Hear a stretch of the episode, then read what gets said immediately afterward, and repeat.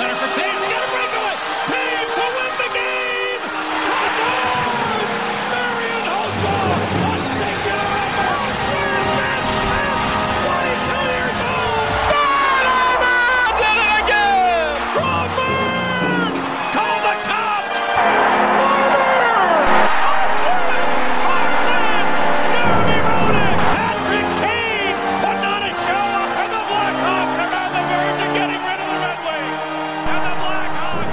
Welcome into another episode of Musings on Madison here on the Second City Hockey Podcast Network.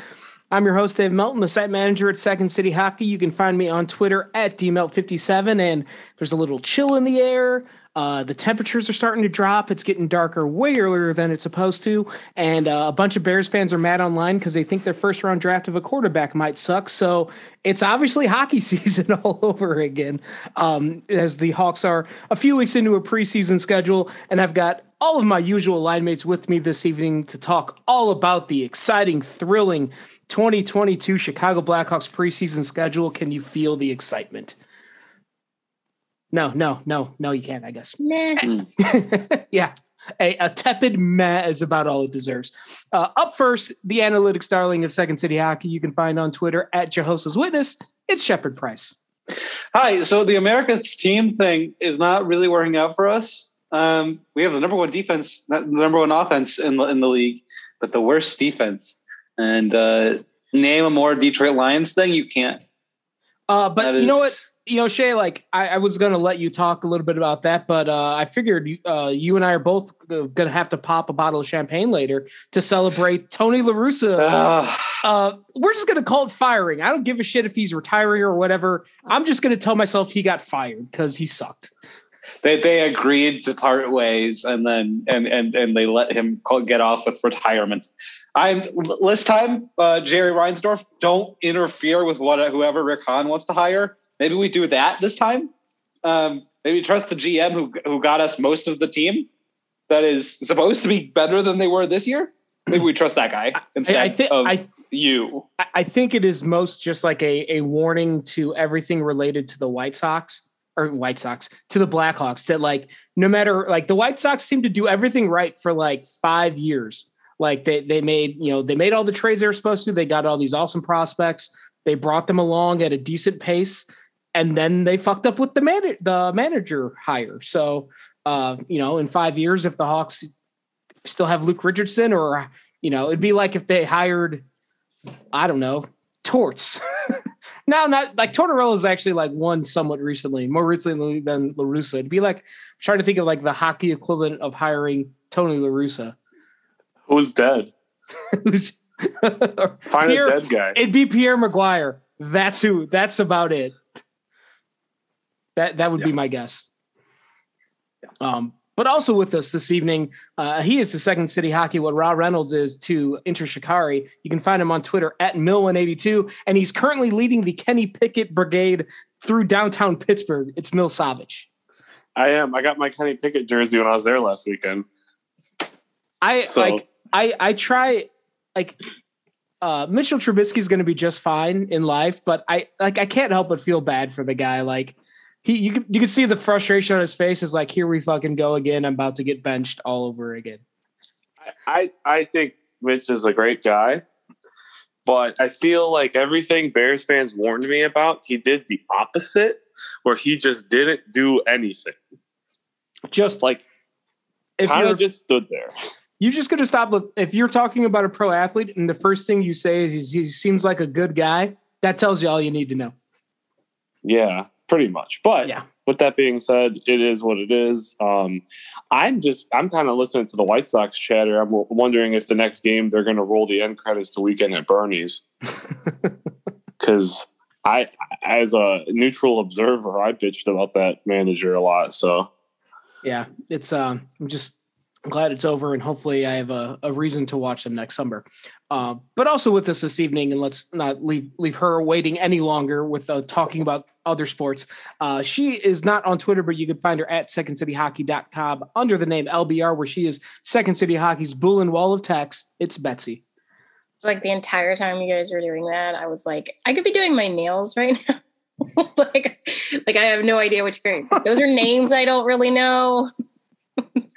um, at all. You guys named a bunch of things. I know It's all it's all for the best because all they've done is made us miserable. All of those names that you've heard in the last five minutes have done nothing to enrich the lives of myself, Mill, or Shay. Not not true. Kenny Pickett. I've, I'm a Pitt fan too. So Okay, all right. So sorry, there's one. And I also did name Rick Hahn. And so I, I and I don't blame him. I others might. I don't blame him for the White Sox this season.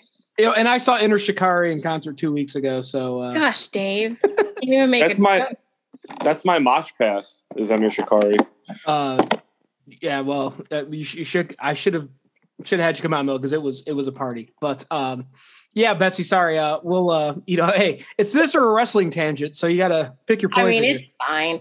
When like the Masked Singer is back on, you guys can just like let me talk about how crazy some of that is. I don't know if I'm gonna watch the next one because they had um Rudy Giuliani on the last season, and I was like, excuse excuse me? Isn't that the Right. didn't somebody walk off set? Oh yeah. Uh Dr. Ken. He walked off. He was like, uh uh I, Yeah. I saw someone on Twitter saying the Queen's they're faking the Queen's death. And Yeah, I saw that too. the- They were like for the best Masked Singer. singer reveal ever. I was like, Jesus. I, I saw a headline that was like the official cause of death for Queen Elizabeth revealed. Like she's 96 years old. Yeah. What what did you need to know? She's old. Hey. I mean, it's it's not gotten to McCaskey yet. I did want to say we can only hope, but that's I And- don't want to be wishing It's death kinda- on yeah. Virginia McCaskey. I'm I, sure I would there's a lot I don't want to people wish, do. wish death on Virginia McCaskey. I would wish her family to sell the team to somebody else. That's what I Well, would wish. I heard that they're going to try to sell it before she dies because they can't pay the inheritance tax. Good for them. I I I, I have nothing to say. Uh, once again, the uh, the main experience of being a Chicago sports fan is waiting for the ownership to die or change hands. That applies Well- to pretty pretty much every team in the city. Well, speaking of Chicago sports and Enter Shikari, I'm pretty sure I used "Sorry You're Not a Winner" for multiple articles last year. Well, and it'll be a very common theme because uh, so far for the 2022 Chicago Blackhawks preseason, sorry, they have not been a winner three of the four games, I believe. Correct. Correct. I think yeah. they're collectively getting outscored 14 to three. They have lost three to nothing in each of the last two games, uh, and uh, then they also yeah they lost three nothing to the the Wild in Milwaukee the night after they lost three nothing to Detroit. They actually beat Detroit last Wednesday four to two, and they lost to St. Louis four to one last Tuesday. And the main reason we've assembled tonight is to just kind of talk about whatever it is we saw. Any any preseason thoughts or observations or feelings or opinions or general uh, general uh, senses of apathy that have begun to creep in already on the third night of October. So Shay, let's swing it over to you first. Uh, wh- where you at? Ah, I don't know how Colin Blackwell ended up on the second line. Uh, that's still a wild thing to me. Um, Because everybody else sucks, Shay. That's not true because one of the fourth That's liners is, is is is I think good if you actually give him a good chance to play with good players instead of you know I not not to besmirch him but Juhar Ky- Kyra and Mackenzie Entwistle. Uh, not the You're best. talking you're talking about Kurashev, right? Yes, Okay. F- Phil could be better served in a better place. Um, and with it, with a roster that doesn't look young, we're a rebuilding team. None, none of the pieces of the rebuild are in this lineup yet. Um, maybe like focus on the one guy who actually is maybe a part of that rebuild. I'm uh, I'm Maybe. I, I'm becoming more and more of the mind that uh, they they don't think that way. yeah, and I think It's- that's the problem with the rebuilds that we're already off to a bad start. Well, no, I mean, I'm not gonna, I'm not gonna put the entire uh, state of the rebuild on whether or not they play Phil Kurashev on a top line or even in a or a top six role, like or even on the third line. Like, I don't know, I like Kurashev was drafted by the prior regime.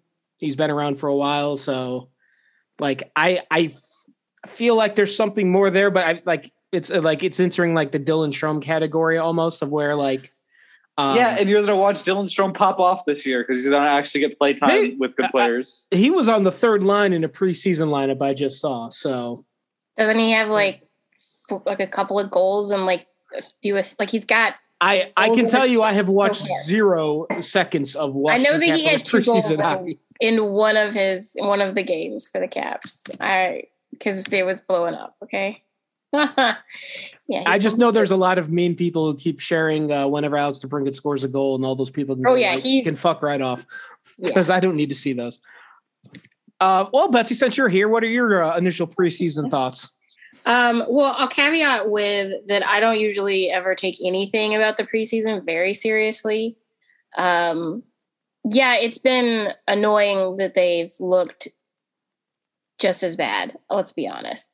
Um, maybe not as messy, except for the last Detroit game. They looked really had like a million turnovers in that game. I actually think they underscored them. I think officially it was like 16, but I think there might have been way more than that. Yeah, they they are getting they're getting outshot heftily. Well, they've been so my thing. I don't like to take um like preseason too seriously because uh there so far there's been no game with all of the regular players in it. Um, it's a bunch of kids mixed in there, and they're all new to this system. but I also think that people that say, "Oh, they look," because we've got a couple of people that are like, "I think they'll be better defensively."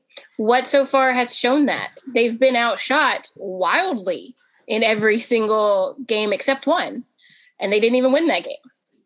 And then well, two, I, I- guess I guess the hope there would be that uh, when Connor Murphy's in the lineup and Jake McCabe is back from his injury, maybe I, that's what that's that's that's what I got for you. That's my devil's advocate play, and it's not a good one. I would, yeah, okay, maybe. Um, I'm not going to allow that that's a thing because Murphy actually didn't have a very good year last year. McCabe didn't have a good year last year either. Objection has been overruled. Please continue. Um, now that I, th- I think Murphy will bounce back, I am hopeful McCabe will too, but who knows? Um, but then there's no offense, and we knew that was probably going to be true. Um, this last game was pretty evident that if you try to stifle Kane and Seth Jones, there's no, there's nothing. It's Yeah. it dries up. And then even when Kane's line got free, they were like, pass the puck to him as much as possible. Yeah. Even on a three on one, we're gonna pass it to him twice. Yeah, I mean, I bet he was probably like, why would you not pass the other way to the other player that's completely open if you didn't think you had a shot? Which I actually don't think he had a shot. Um, dude's name, who I will never be able to pronounce. Athanasiou. Yeah. Happy to see you. Um, yeah, he, yeah, I don't think he had a shot and he doesn't have great hands anyway. So, like, I understand him not wanting to shoot there. Just don't pass back to the guy that's defended the most. Um, but whatever. Anyway, um, so individually, I haven't seen very much from any of the veterans other than like Lafferty was good in that one game, maybe. And then um, Teply was good. Uh, for that one game. I liked him a lot, but he's not a regular yet. I also think Slavin has outplayed defensively. He was one of the only good players playing defensively last game, not, excuse me, the last Detroit game. Um, so right now I'm very like over the vets and I want just kids to play, but I know that's not.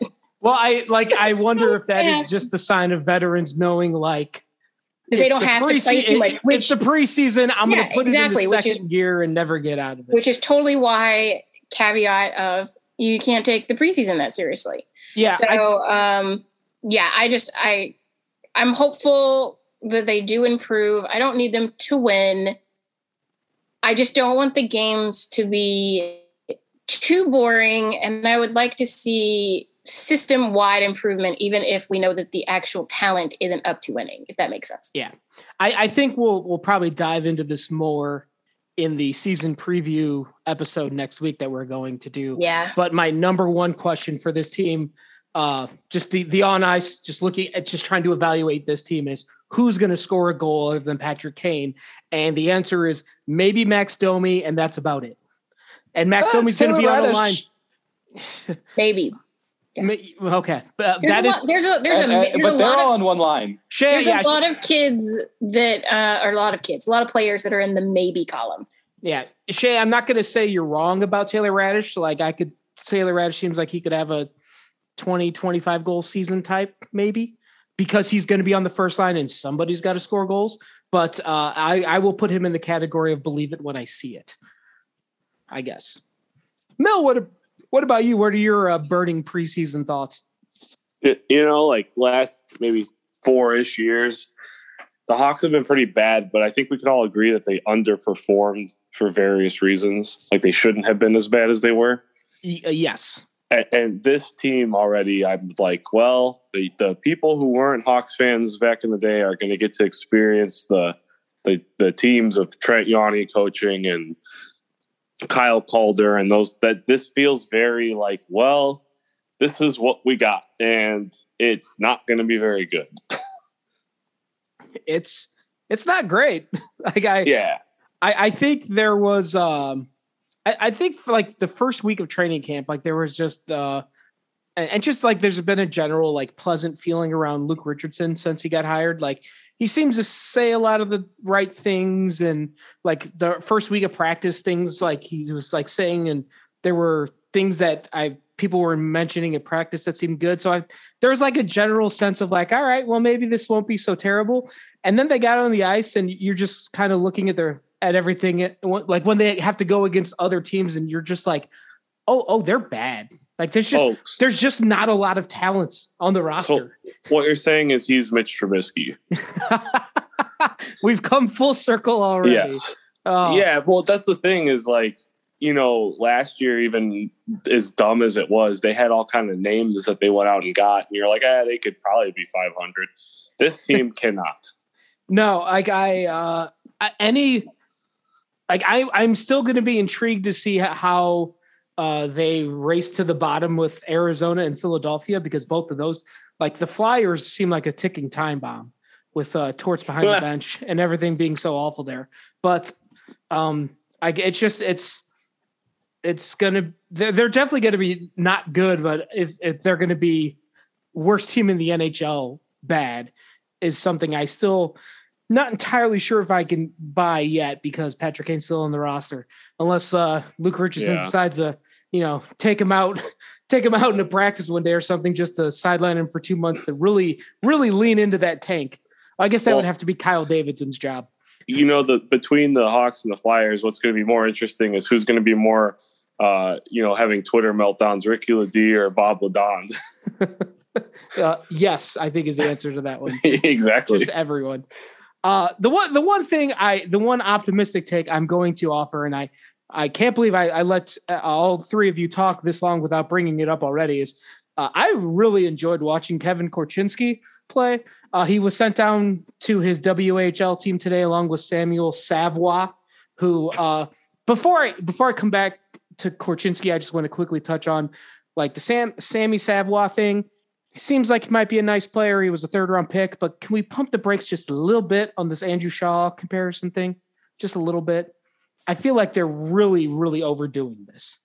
It's is not. This, it- is this it's not. me? They are overdoing it, but just to be clear, he was getting that all his draft year too. Okay. Like he was absolutely getting Andrew Shaw comparisons before he was even on the Blackhawks. So it's just Okay. like I increased tenfold now. if he becomes the next Andrew Shaw, that'd be great. I uh like he seems like he has the skating around and hit everything that moves uh mindset down, which is good. Uh just as long as he shows the offensive prowess that Shaw had, which was above average for a third and fourth liner.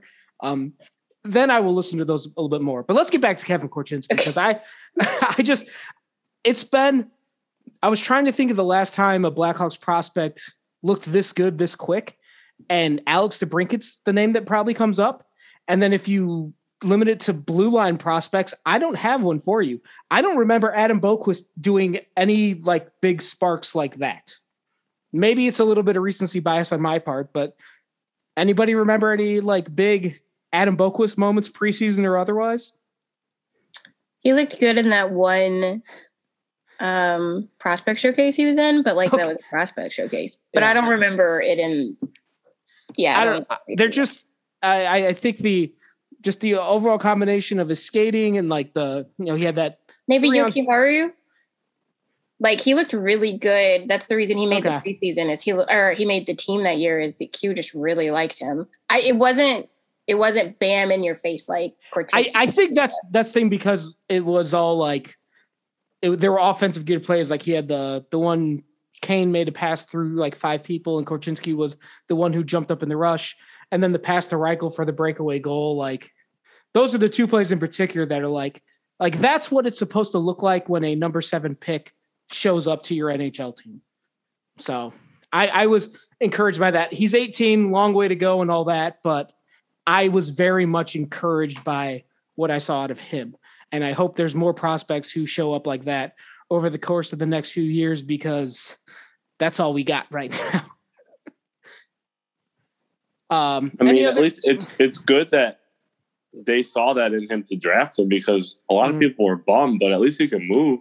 Well, yeah, I think there was, I like, I think uh, Betsy and Shay, you both talked about if uh, if the draft had been like Nazar at seven and Korchinski at thirteen, it might have felt more appropriate for their skill set. But to for Korchinski to immediately do that that quickly, like, all right, maybe I see why the Hawks picked him in number seven. Unfortunately, we didn't get to see Nazar this year because he had to go to class with all the other uh, NCAA guys. But Did Yeah, they go the to Michigan class? players? Yes. yeah, allegedly, yes. allegedly go to class. The ho- I Alleg- think hockey players for sure go to class. Yeah. Allegedly. Just to be clear, the main reason that people were bummed about Krasinski is because he's not great in his own end. Like, No, no and- and- sugarcoat that. He's pretty Right. weak there. Who the And hell can in the also Hawks pump the is brakes. good in their own end, though? You And also pump the- the brakes a little bit on Korchinski because it's the preseason. If he Yeah. got like if he got that nine game test and he did that, sure, okay, get excited. But it's the preseason and no team is playing their best players right now. Yeah, that's I- that's fair shit, and I think it's just it's a combination of so many Hawks prospects not doing anything at all at any point. Yeah. So I had nothing to cling to, and now it's just it's just something like that's. And- I think I said this I think two weeks ago. I just I need some things to sustain me over the next whatever the dead period's going to be. Well, it also too when- when he's going to be, you know, quote unquote the the Brinkett return, uh, it's either he's going to be like, oh, he's awesome, or he's going to have a bad play and everyone's going to be like, oh, he sucks, so we fucked that Yeah, up. Yeah, he does. He does unfortunately have the uh, career stigma of was the pet the pick that they got in the Alex DeBrincat trade. So fair or not, he will probably have that over his head over his whole career. But Betsy, you sound like you were going to chime in with something. Well, I was going to say that it is preseason, but I will say that he looked better in his own end in the preseason than he ever did any, like a lot of time last year. It was his junior team where he just had a lot of miscues. They used him a lot on offense, and he's great. Like really, really, really good offensively. Um, he might have been the best puck handling defenseman in the draft last year. I think he might be a better skater than any of the other ones. Um, even though I do think the two guys that were after him were more well rounded. But um, I don't. I think it's. I I was really excited to watch him, and I Mhm. wasn't expecting to be quite as excited because I know it's the preseason and nobody's playing their best games. But he did walk a couple of actual NHL players. Um, he went around Ryan. I think was it. He went around um, somebody, and I remember being like, "Well, that's a real fucking player." But of course, veterans are not playing, like you said earlier, aren't playing up to their speed. But it's still it's an encouraging thing Yeah. to And it- see that. And as somebody I mean- who is has been critical of his um, defensive play, um, I was excited to see him making smart, conservative plays in his own end just in these few games, which is not something he did ever very well. yeah, and, and, and to Betsy's point, like, yeah, like none of these veterans are going full speed, but they also don't want to get embarrassed. Yeah. yeah, they don't want to be embarrassed by this kid, this upstart kid. And those are also full grown Uh, adults, and Kevin Korchinski's 18 years old. So it's like there's yeah. there's so you know, I, I understand the excitement. I also pump Shay's right, pump pump the brakes a little bit. We also the other thing that we do not want to do is to overhype anybody because I feel like that also hurts them when they do poorly. If they make a mistake, I think we do it. Like I think part of the reason some people hate Dylan Strome so much is because we liked him so much. I think part of the reason we really have that much of an effect on people. I'm, I'm actually quite just proud. I, I also just think our- we like people that everyone hates. just as Second City. Okay. Yeah. because arguably Dylan Strome, if you go outside of our fandom, they like him. Yes. The Caps fans were like, "Oh, I like them." Toronto fans wanted him to come there. Oh, only because he was caught on TV swearing at a Boston Red Sox pitcher. I mean, they want they wanted him in general, but Hey, you know we've all that was been- just added bonus. Yeah. Yeah. But yeah, but people at Second City Yeah. hate him. No, I, well, no, there there were plenty segments of the Blackhawks fan base that hated him, not just our little. I know, but they felt it felt very personal. I mean, this is still the fan. This is the fan base that would defend uh, Nikita Zadorov. So, That's Yeah. true. Yeah. Oh, like, I wasted energy arguing about that for a while, and then I just said, you know, whatever you want to say, that's fine because I don't care. I, Everybody- I why? I was gonna say people still know my trigger. Fucking uh, Dave called me out. He was like, "That's like pushing a button." That's the LBR. LBR bat signal is what I said, and I forget it was so. Who was it? What? Kurashev. That's right. That's right. But oh, I thought like, you were going to say Reese Johnson. No.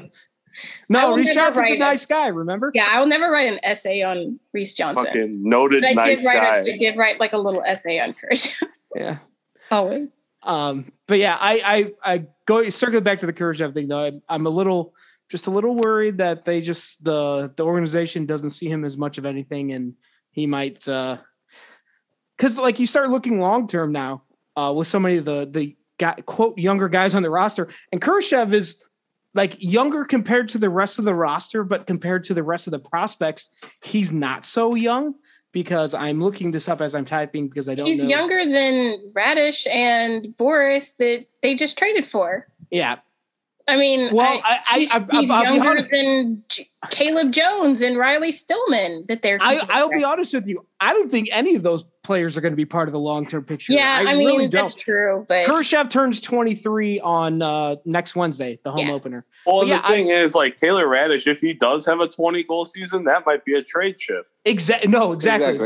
That's for, Yeah. for Taylor. Taylor Raddysh's best piece might be like trade But- value, Like he and might maybe even be actually okay. too. To be honest. You know what I mean? He could be like a middle six winger who scores, but then they're going to say, "Fuck it, let's get some picks or Yeah, whatever." no, that, that's fine because that's that's the point of what they're doing. Oh yeah, So I agree, yeah. but like we have to keep stating that that's the goal because the former regime didn't understand that. yeah, well, well, because they did for like six months and then they traded everyone away and got Seth Jones. It was weird. You know, well, remember the year that Gustafsson had like 75 goals? And we're like, oh, they're going to trade him. And they fucking kept it. Yeah, that that was uh was that Colliton's first year when I don't Eric remember it. Gustafsson had a sixty point season, which yeah, and Yeah. Got, at least he was self aware because they were like, "How did you do that?" And he's like, "I played with Kane on the power play a lot." yeah, that's right. That's Uh, right. Hey, isn't he in Washington with Strome now? Yeah, and so is Henrik Borgstrom. It is the land of misfit Blackhawks toys. I oh, wrote they're that. the new Carolina. I wrote that in the Metro preview yesterday, did. and and I really was like, I have no fucking idea who's on any team. Like I used to keep track of this, and now I'm like, wow, I'm old. Yeah, yes, you are, Mel. Just remember, I'm older. Um, So you really must not give a fuck then if I don't care. Well, I'm, I'm try- kidding, I'm just, kidding. I'm trying. No, no, I'm trying to look like, uh, like trying to find, like the the argument for what like what to watch when the Hawks get to the actual season. And again, we'll dive into this more next week. But it's like, other than like players that play well enough for trade value purposes, like there's really not a lot of substance with this team. I mean, like I'm gonna watch eh, like even if this wasn't like part of my job, I would still be watching just because it's what I do. But I just it's it's a it's such a weird spot to be in where because Yeah. of the direction the team is taking, like this season doesn't matter on ice. Like there's just you know it's like it's the really the only thing left to watch is like Patrick Kane chasing franchise records. Yeah, and, And like then- and honestly, who cares? Yeah, I, I mean, mean- And he's not going to get any of them with he's he's offense. And he's he's far enough away from so many of Mikita and Hull's numbers that he's never. It doesn't seem like he'll get there. Well, I just I don't think it's going to happen with them in rebuild mode. Yeah, I, I like he's got he's not going to have any help for sure. Yeah, he was he was still racking up like my my whole like the thing that I when I'm watching the preseason so far is that teams have been overloading Kane a lot. And there's nobody else to pick up that slack. Before you couldn't overload Kane that much because DeBrincat was there. Mhm. And now there's no Max Domi, I guess, could play, but I don't like has he ever been a one-hit wonder by himself? DeBrincat could carry himself. I don't think Max Domi has ever done that. Domi had You a know- really good season in Montreal, but I believe he was playing with. Uh, Josh Anderson was it? I know. No, he was traded. Wasn't he traded for Josh Anderson? He was I traded think, for Josh I think you're right, Shay. I remember writing about this. He was playing with Andrew Shaw. Yeah, but he, who was the other Was it- person? Was I it just- Gallagher? No, not Gallagher. It might have been because it might have been that little line. But I, I'm just, I'm just saying that like I don't think I, th- those like one hit like those like one season things are so almost arbitrary. You're like, yeah, he put up. It's like Gustin putting up you know 70 points. You're like, yeah, it happened, but will it I ever think- happen again? No. I wouldn't be surprised if once they get to double digit losses in the column, I, I, I think you could see Toews and Kane playing together just because they don't want to play with children or like AHL soup cans. Yeah, yeah. Uh, Sure. the, the third, But I don't think they'll score that much together either because I don't think Toews can score that much either. No, but he Correct. can he can still win draws and you know like yeah. because because Uh, when you're playing center with Kane, you don't really have to be a center. Yeah, but You- somebody else has to help. Like he can't. Nobody can feed him the puck. Uh, the third, the third line mate for uh, Max Domi, going back to that conversation, was Jonathan Drouin. Was the other one? Yeah, I was. but anyway, and then You go mean back Jonathan Drouin? Drouin. Yeah, sorry, I, I'm not up on my uh, Montreal uh, accent. Yeah, brush up when you go to the French Quarter, Dave. Wee wee. That's all I got. Uh, but go, but going back to the Patrick Hay thing, I mean, like if he's going to set franchise records, like he has to come back for another contract because he's at uh he's 111 goals behind Stan Mikita for second all time. He's 176 assists behind Mikita for it for the lead in assists, and for points he's like 287 behind Mikita. So he's so gonna he have to play like, like four seasons. yeah several seasons to to break all those records i'm so it's gonna it's really it's just for him it's just a matter of uh whether or not he what he decides to do it's it's basically Toews and Kane trade watch until the trade deadline which i think is march 3rd this year The thing about them is interesting though is they've already punched their ticket to like the Hall of Fame, so they can kind of do whatever they want. Yeah, the, only, I the only I think that the thing motivating Patrick Kane is the fact that he does want to be the best Chicago Blackhawk of all time. yeah like that's and and if that's what he wants like he might be back next season if the team wants him back because he can't sign the contract himself although Well, they got to sell somebody's fucking jersey. yeah Yeah, The- I pointed that out in a thread that like in the when they were doing the Milwaukee in Milwaukee, the lineup in Milwaukee, like it was like oh polite clapping, and then Kane was the only person that got any type of volume because he was the only person anybody knew. That's that's fair. Uh, I, I'm still like with some of these preseason numbers. I still cannot figure out who 71 and 79 are. Those should not be worn. And and Nicholas Beaudin is wearing like 92 or something weird. Like Yeah, Nylander's gone, so he changed his number. yeah, I I yeah, it's it's bizarre. Um, the only thing I can say about Toews and Kane is I, like I imagine they are aware of some of the outside chatter around the team, just that, that this team's going to suck and they're not going anywhere and all this. And the only thing I can think of out of those two is that if you knowing like there's there's obviously some competitive instinct in them because that's how they got to this point in their that's how they got to the NHL. And eventually, if I feel like if you hear enough people from the outside telling you that your team sucks and is not going anywhere, eventually you just might internalize that and out of spite, just like I'm going to stay here and take this team back to the top just because, just out of spite for everyone who says we can't do that. That's the only, that's like the main reason I could see those two coming back in the future is like out of spite for everyone else, which can be a good motivator. I think Toews is texting buddies on good teams going, yo, you up? Kane's definitely texting. who needs an excellent third liner? Hey, Yeah. I mean, Yeah. imagine Toews on a, as a third liner on a cup caliber team, though.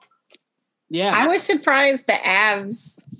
I mean, maybe they'll wait till like the trade deadline, but after Kadri didn't re-sign with them, I was like, do a three-way team trade, get get your you know Menez a Trois on, and uh, get get him to the Avs because he feels like a good option to be a third, you know, to help bump up their like. I don't think he's as good as Kadri was last season I was thinking to replace that one season, but still. Yeah, he may not quite have the offensive punch that Kadri had at moments, but uh, he can still. I'm sure t- you could put him in a, a shutdown checking role on your third line on a couple team, and he'd be very good at it. I think Toews will just be happy to playing with adults. it's it's the CM Punk quote all over again. I'm old, I'm tired, and I'm hurt. He he with a bunch of literally he literally is the CM Punk of the Hawks. and and rare that I would, you know. Ah, there we got to the wrestling tangent eventually. yeah. Proud, proud of everyone. And on that note, we're gonna take a quick time out, and then uh, we'll talk about some other stuff. I don't know. Know. We'll we'll see what it is, but uh, uh, leaving everyone in suspense. So come on back on the other side of this break to hear what it is.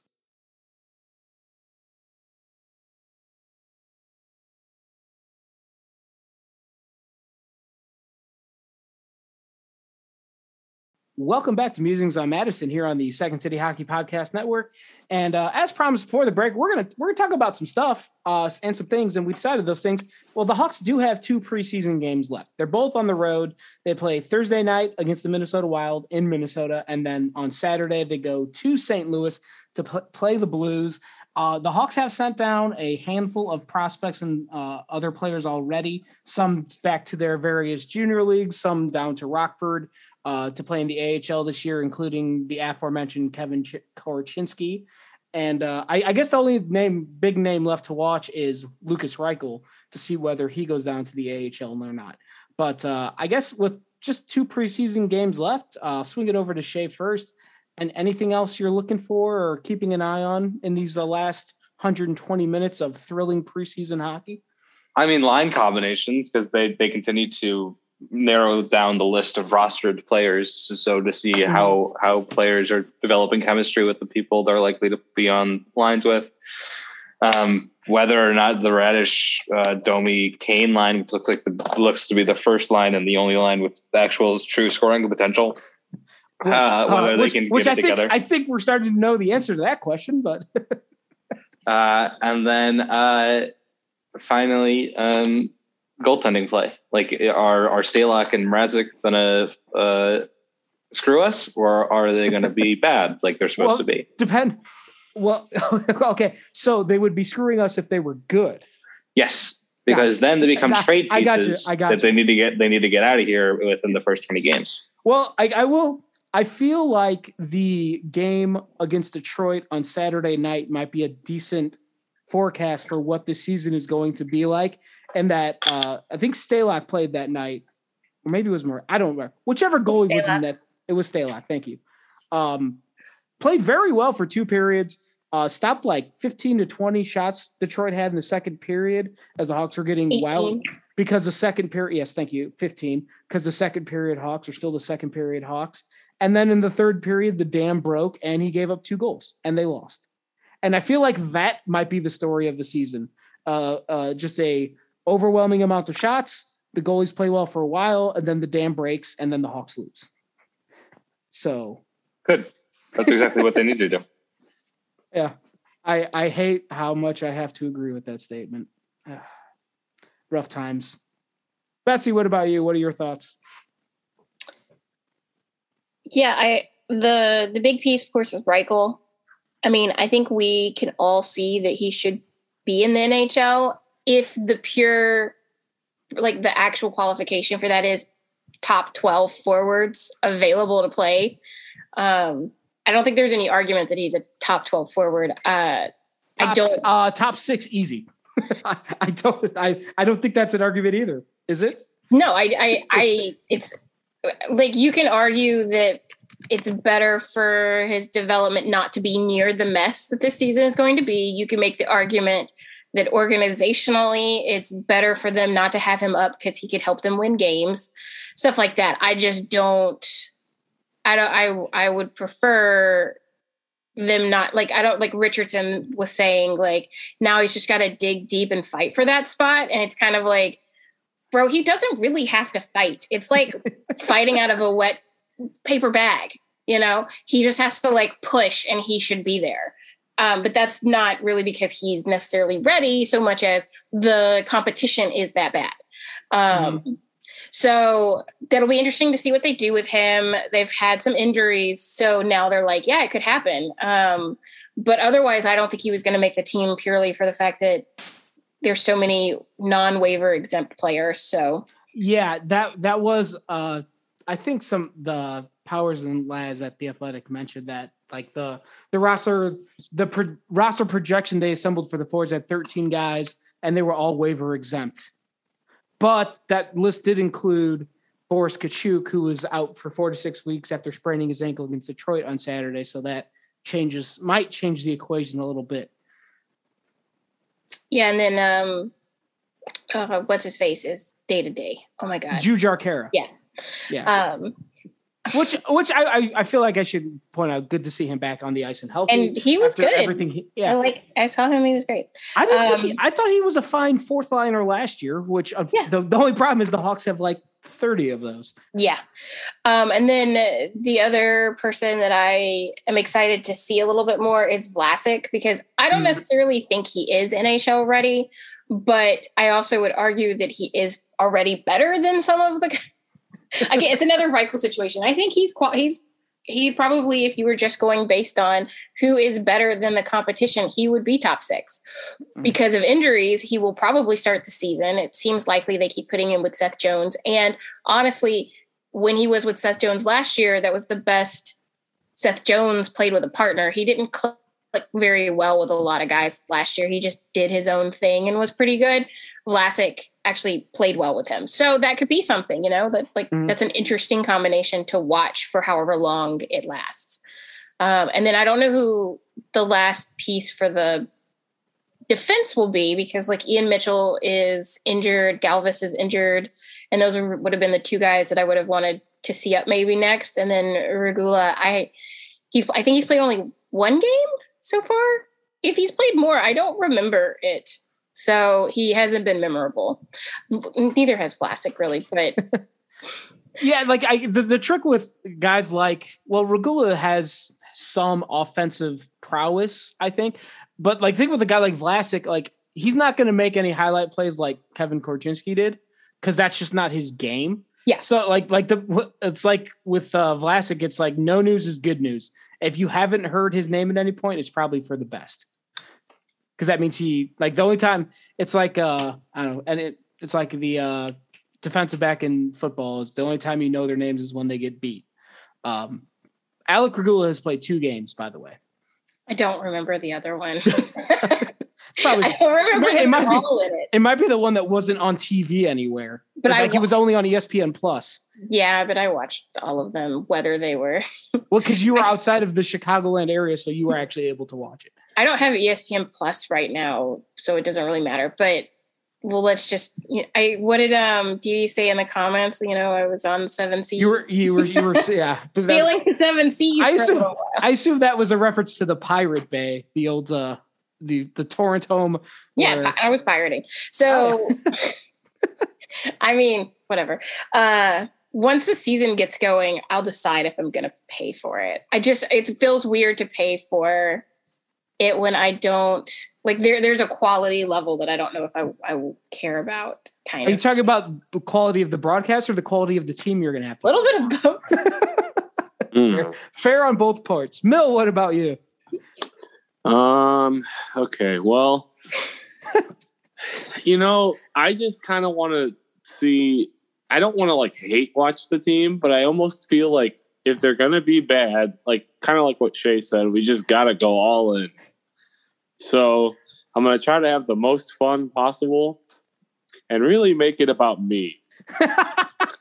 there you go. You know, Aaron, that's the spirit. That's that's does it- what we like. because normally you get all pent up because you're you know we're all fans and you you get passionate and you want the team to win and when they suck it, and especially the, the the fashion in which the Hawks have sucked has been so bad the last few years. Mhm. So it's just like you know what I'm gonna find the positives and we're gonna have to make a new gang because God that's long gone.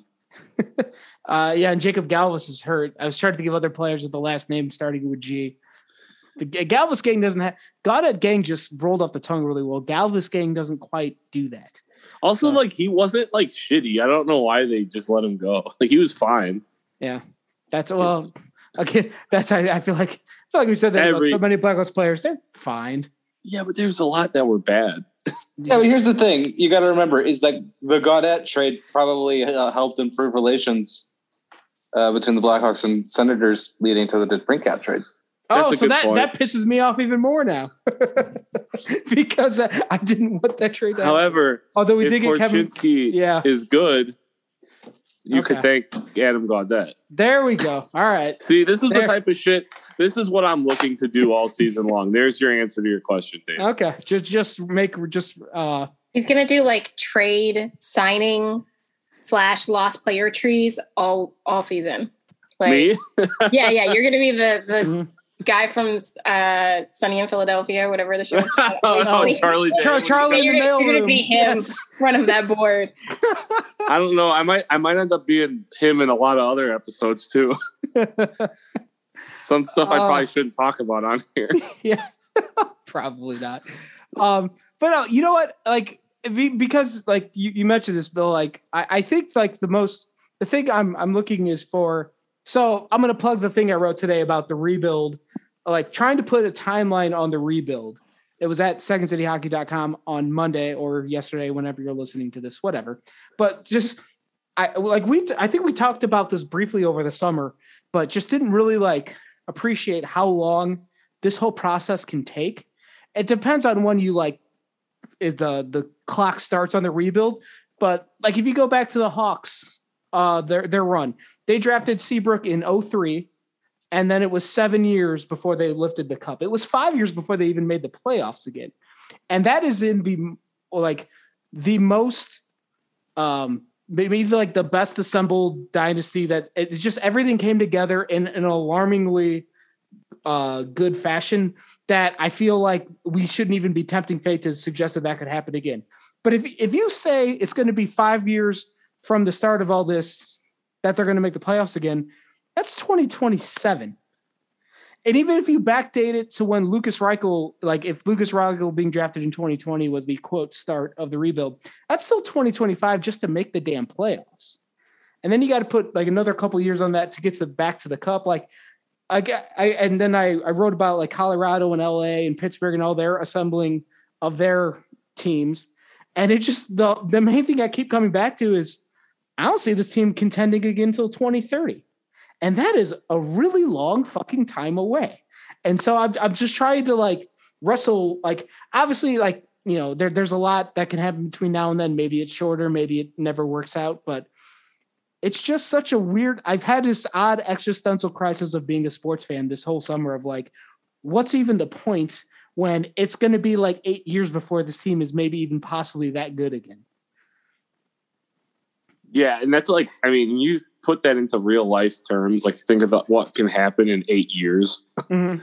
I mean, that is a long fucking time. And I am going to do my best to be positive and had fun this year with this shit. But like, I'm not doing this for eight years of like, ma- like, like, like, like LBR says, making trade trees. Eight years of trade trees will just pretty much show you how bad they are if they don't get good. yeah. So, do we need to like invite like Steve Dangle on here to like talk about his experience of the like false starts that they had? You know, because Toronto's had some moments where you know they had the Phil Kessel era where they were they thought maybe they could do something and now they're in this era where they have a really good team but they still can't get past the first round so are they going to turn into like the wild which for the last decade have been the definition of mediocre um but, but like steve dangle might be one of the most recognizable names of somebody who that's like half his brand is like yelling at the fact that his team doesn't do anything Yeah, it's almost like if they won, he would have to retire. Well, it's a double edged sword too, though, because like you look at different sport, but you look at the Cubs. You know, they won one finally after a thousand years, and then the owner said, "Okay, fuck this," and this didn't pay anybody. Uh, because they're too busy building luxury hotels on Clark. Exactly. Like so, like if the Leafs win and then blow it up, it's like Yeah. you know what I'm saying. It's such a weird dynamic where you want it so bad, and then it's like, well, I want it to stay like this, and it can't. Yeah, Yeah. Well, this like there was somebody wrote something, and I, I wish I could credit the author because I, I don't remember who wrote it, but it was like, if would you rather be like the Blackhawks that had their three cups in six seasons, or would you, and then just like have completely fallen off the face of the earth since then, or would you rather be a fan of a team like Boston that got their one cup and made it to another final and haven't won it, but they're always in it. They're always like, like I, I don't know if you could call them cup contenders, but they're at least in the playoffs like every single season, and, and that's where I don't know. I don't know where I would fall on that uh, that spectrum, but Three cups. Yeah. Three You know what? Yeah, you I- I- I you, will you do anything for the three cups, which I- is which is I- which Tampa's I- going to discover soon. I can tell you three or four years ago I would have been all in on that, but uh, yeah, it's it's it's um it's just the, the longer the longer the Hawks go without making the playoffs, the the let the more and more I'm gonna, I would come away from that. I think I'd still be on the three cup banner, uh, three cup side as well.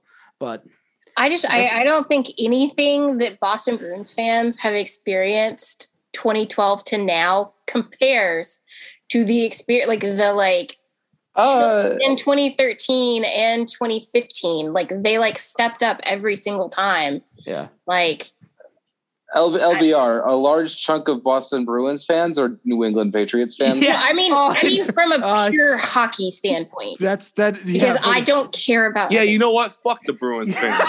there we yeah exactly. That's that's a very. I'm glad you said that, Shay, because that is a very good point. Because yeah, those long suffering. They have they have experience. When Yeah. Boston Very lost, good. okay so I only know one I only in real life I only know one Bruins Bruins fan she, and she works in my like department ish um and she doesn't watch any other sports she's like me so like there are fans that don't watch any like i i don't know i'm i'm saying purely from a hockey standpoint there's bruins bruins fans purely on a bruins level Mhm. have not gotten to experience like i don't think that just i don't think it works the same way like what we what we as hawks fans felt like i don't know it was just a big deal Well, 20, 2013 yeah, those like it was. 2015 were like, That's that's uh, legitimately like the most fun I think I've ever had as a No, sports fan. I 'Cause I'm- agree hundred percent with Okay, no. with what Betsy just said. But I think too, like when you look at like in ten years from now, right? Like retro is going to be uh, Toews and Kane jerseys and whatever, Seabrook Keith, you know, Hossa. Um, but you're going to remember like everybody who sees somebody wearing that who was old enough to remember, they're going to go, yeah, those are like the Dynasty Hawks. Same thing Mhm. with Crosby, Malkin, whatever. Nobody's going to fucking see a guy on a Bruins new jersey who didn't win in 11, came post then, you know. Well, you like and- like the like a David Pastrnak jersey. Yeah, he like wasn't he on their doesn't cup win winning shit, team. Yeah, they'll be like, he was a good player, but like, who cares? yeah. I don't know if that makes I mean, sense. I mean to be to be totally like the the harshest example of this it could be is Alex DeBrincat. Because he was Panarin. really, right, right. he was really good, but he wasn't like on any winning teams. I mean, I have a lot of Hawks, like guys that I liked a lot that didn't win. Yeah. And it's just one of those things where you feel bad because there's stuff like, you know, Eric Daze wasted Yeah. the best years of his That's my guy. career. You know what I mean?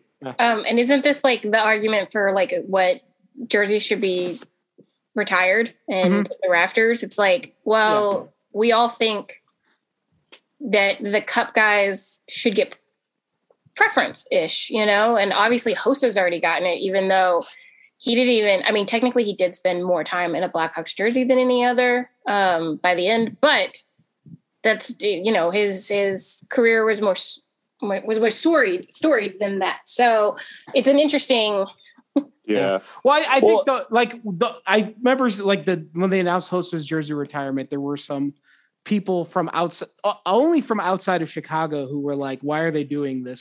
And I, I think that's completely misunderstand or like just didn't understand how big of a how popular he was during those years. Yeah well, I, I think, also sorry, go across ahead. Sports, also across sports, probably like Rodman was a was a free agent signing, but like arguably the biggest free agent signing in the history of Chicago sports is Marian Hossa.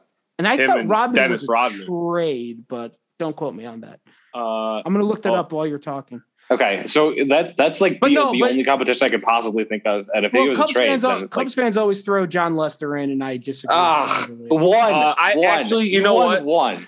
I would I would put him in the category not above Hossa, but I think he he was a big reason that they you know Yeah. rounded out that pitching staff and got good. But Hossa's, again, the, Hossa's was one of the big reasons they won three. Okay, no, no, no, I'm not arguing that. What I'm saying this is this is where I was going with this. I think a lot of times people do attach their previous career to what, even if they don't mean to. So, like for example, Ray Bourque has his jersey retired in Colorado.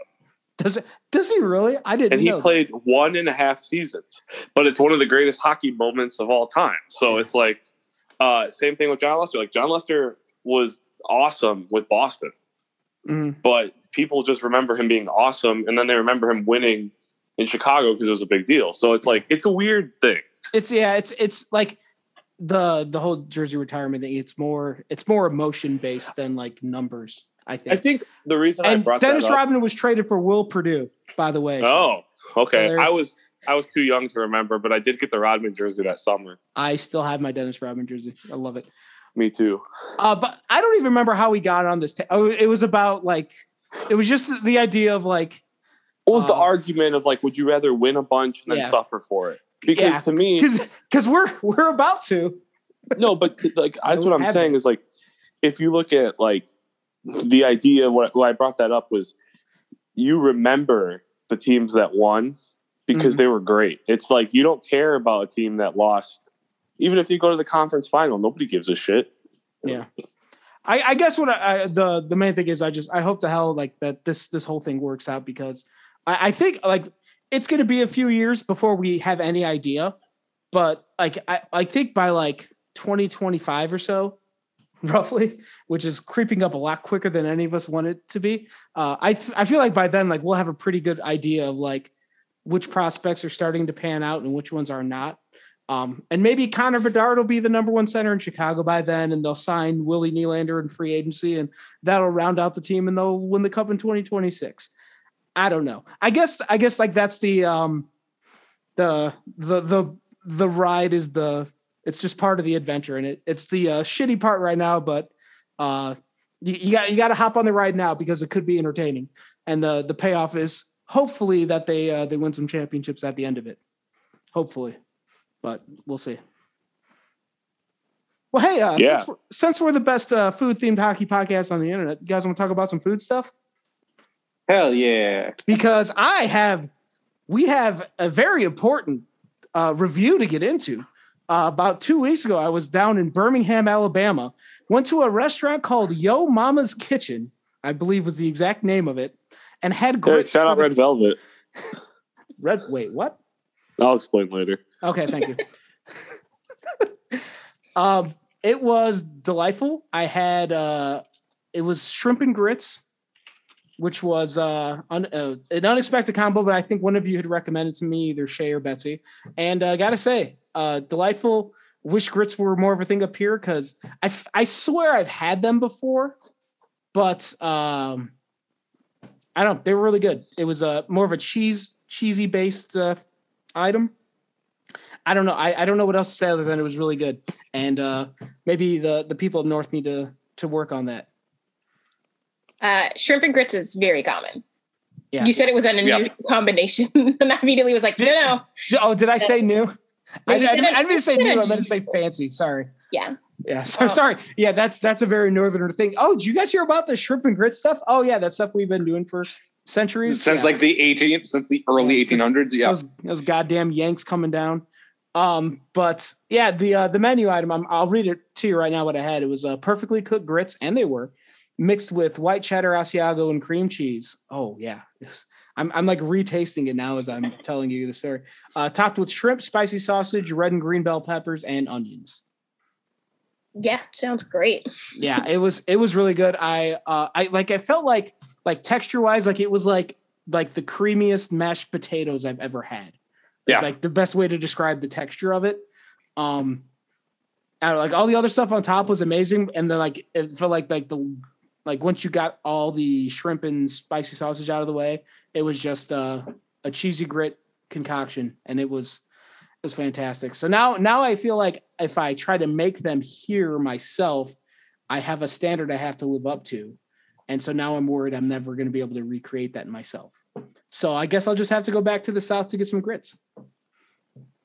Yeah, I wonder if only trying um like a composed grit dish was setting you up for disappointment whenever you But I I tried. don't know. Because Well, yeah. I we you know like grits by themselves as just a side, just salted in butter is such a component to breakfast down here, Mhm. um, and it's delicious.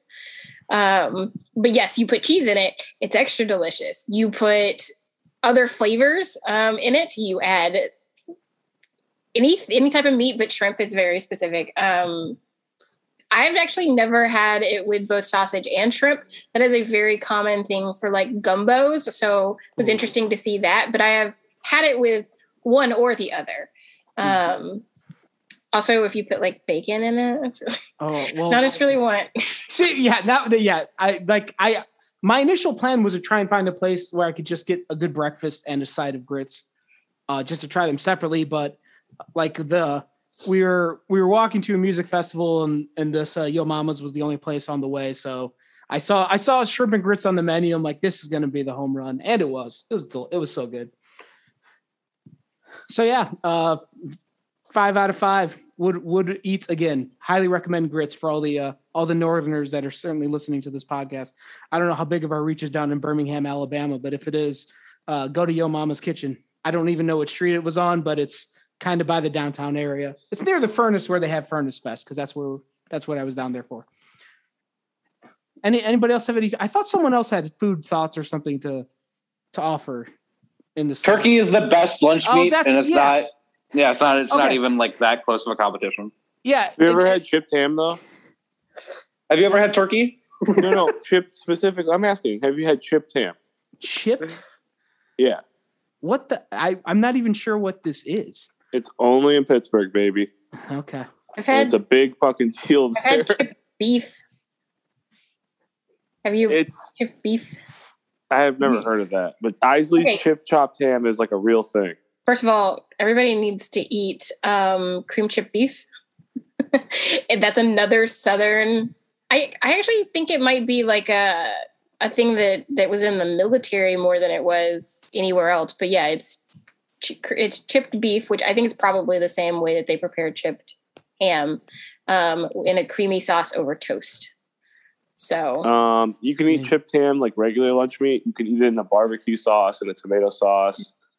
Um, there's all kind of ways they make it, but uh, no, I was just curious. I've been on keg and egg lately since it's football season, so there- I like having a little beer with my eggs. it's the same thing as like so they they just it's smoked and thin and little, right? Or Mm, it's not really. It's just lunch meat. Like they take turkey and they they chip it. It's it's hard. It's a big thing there. Like yeah. Isaly's makes it. All right. It says uh, on Wikipedia, obviously the source of all all knowledge in the world. Uh, Mhm. It's a processed ham luncheon meat made from chopped ham dough. It's a mix, or, or it says ch- it's, it says chipped chop ham, Yeah, Chip- Isaly's yeah. chip chip, chip Okay, chop ham. but it's uh, I was gonna try. They shipping or shaving the meatloaf against a commercial meat slicer blade. The thinly sliced product has a different texture and f- flavor compared to thickly sliced ham. It's also, uh, yeah, and there I guess there's some like trimmings and seasonings tossed in it too. The slicing process is also referred to as Pittsburgh style. Okay. Interesting. Here's the thing. Here's the thing about turkey. The best of it, the, the best the best of it, the best ability is the the best ability is availability. Uh, you know what's not really available outside of Pittsburgh? Chip topped ham. You know what's available everywhere in the nation, and then you go to UK and it's there. You go basically anywhere in the world, and there's turkey there waiting for you.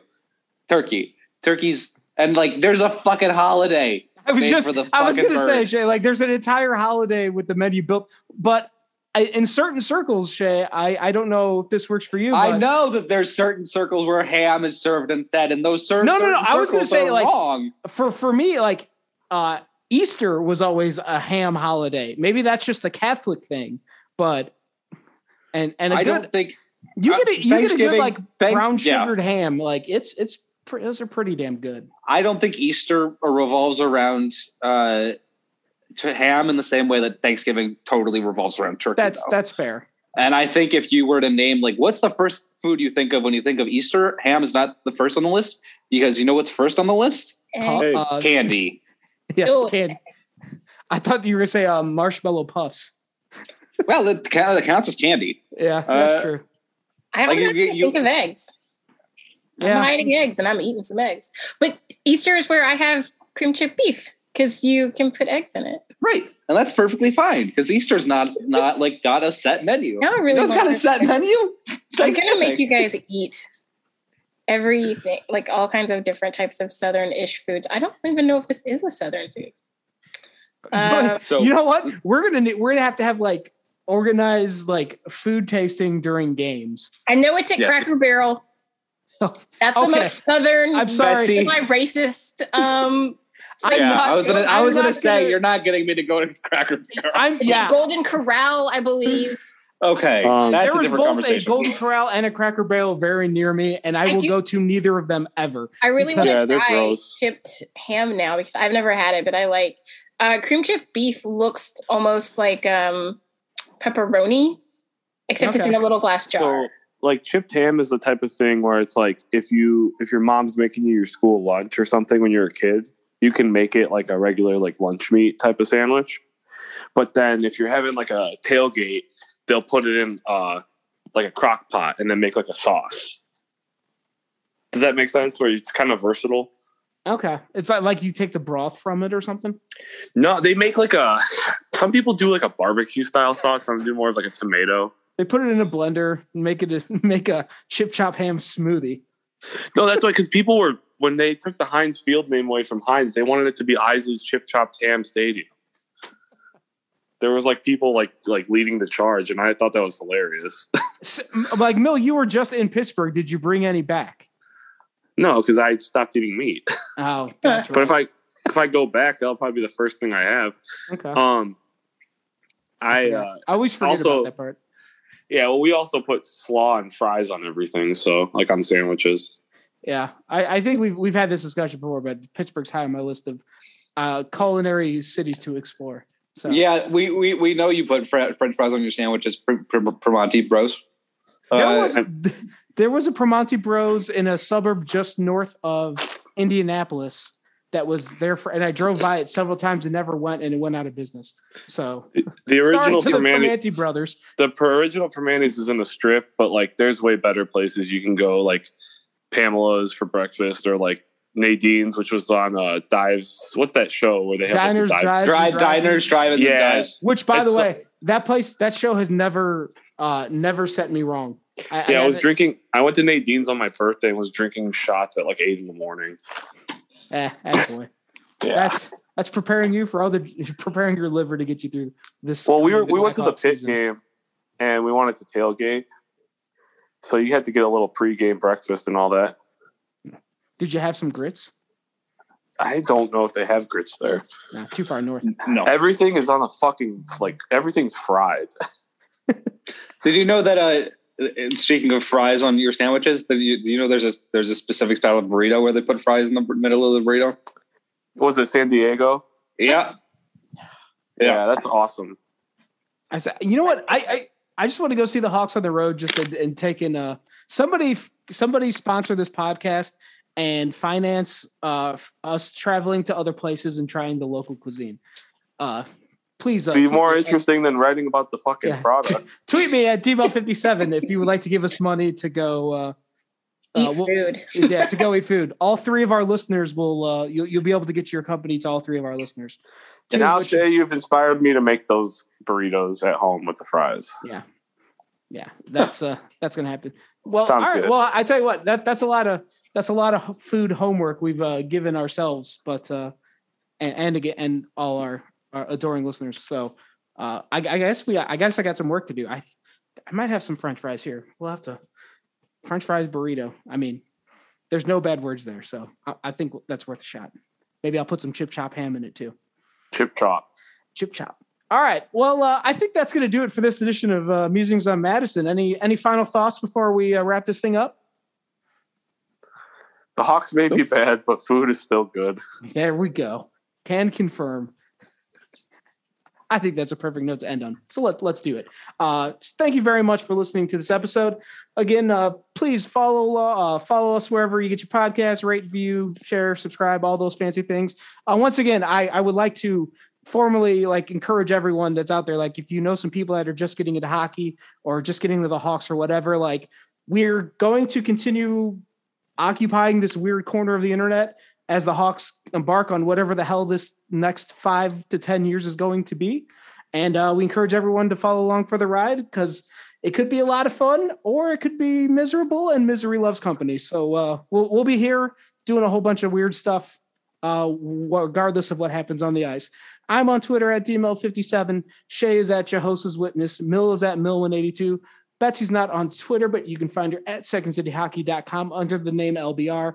The main account is at 2ND City Hockey, and secondcityhockey.com is where you can find all of our stuff. We got plenty of preview articles and other random nonsense coming your way in the next week or so as we prepare for what's surely not going to be a fun season. Well, let's let me rephrase that. It's not going to be a successful season on the ice, but we're going to do our best to make it entertaining somehow, and uh, we hope that you'll all join us for that.